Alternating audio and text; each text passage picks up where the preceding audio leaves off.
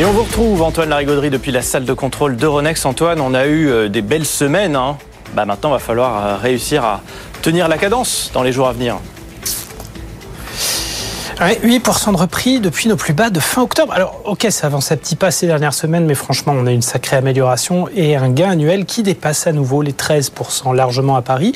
En plus, si on regarde bien ce qui se passe du côté de Wall Street, on n'a pas à rougir hein, du tout. On signe la même performance hebdomadaire. Hein. les choses s'équilibrent et on arrive à un nouveau point technique, alors très très important à Paris, les 7378. Là, en avant-marché, on n'est pas loin. Hein. On est à une trentaine de points avec une petite hausse à la clé, plus 0,1% mais ça nous ramène quasiment devant le double sommet de cet été, les deux derniers pics de mi-septembre et mi-août.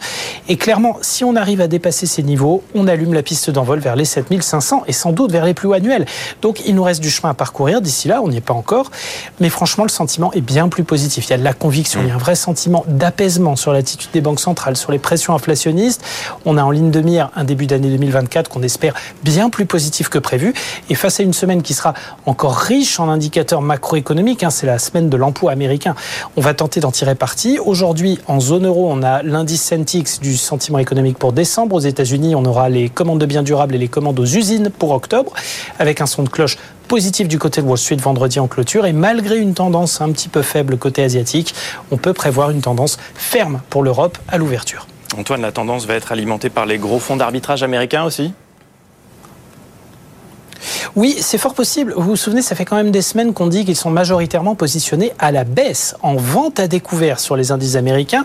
Et là, ils sont en train de prendre un bouillon historique avec un S&P 500 qui a repris 11% depuis fin octobre. Sur le mois écoulé, l'agence Bloomberg chiffre leur perte potentielle à 80 milliards de dollars. Ça, ça veut dire quoi? Ça veut dire qu'ils sont obligés de clôturer leur position pour arrêter le massacre, mais que face à la fin de l'année qui approche, ils vont sans doute être tentés de racheter le marché pour pas louper la vague et tenter de faire un petit peu de performance.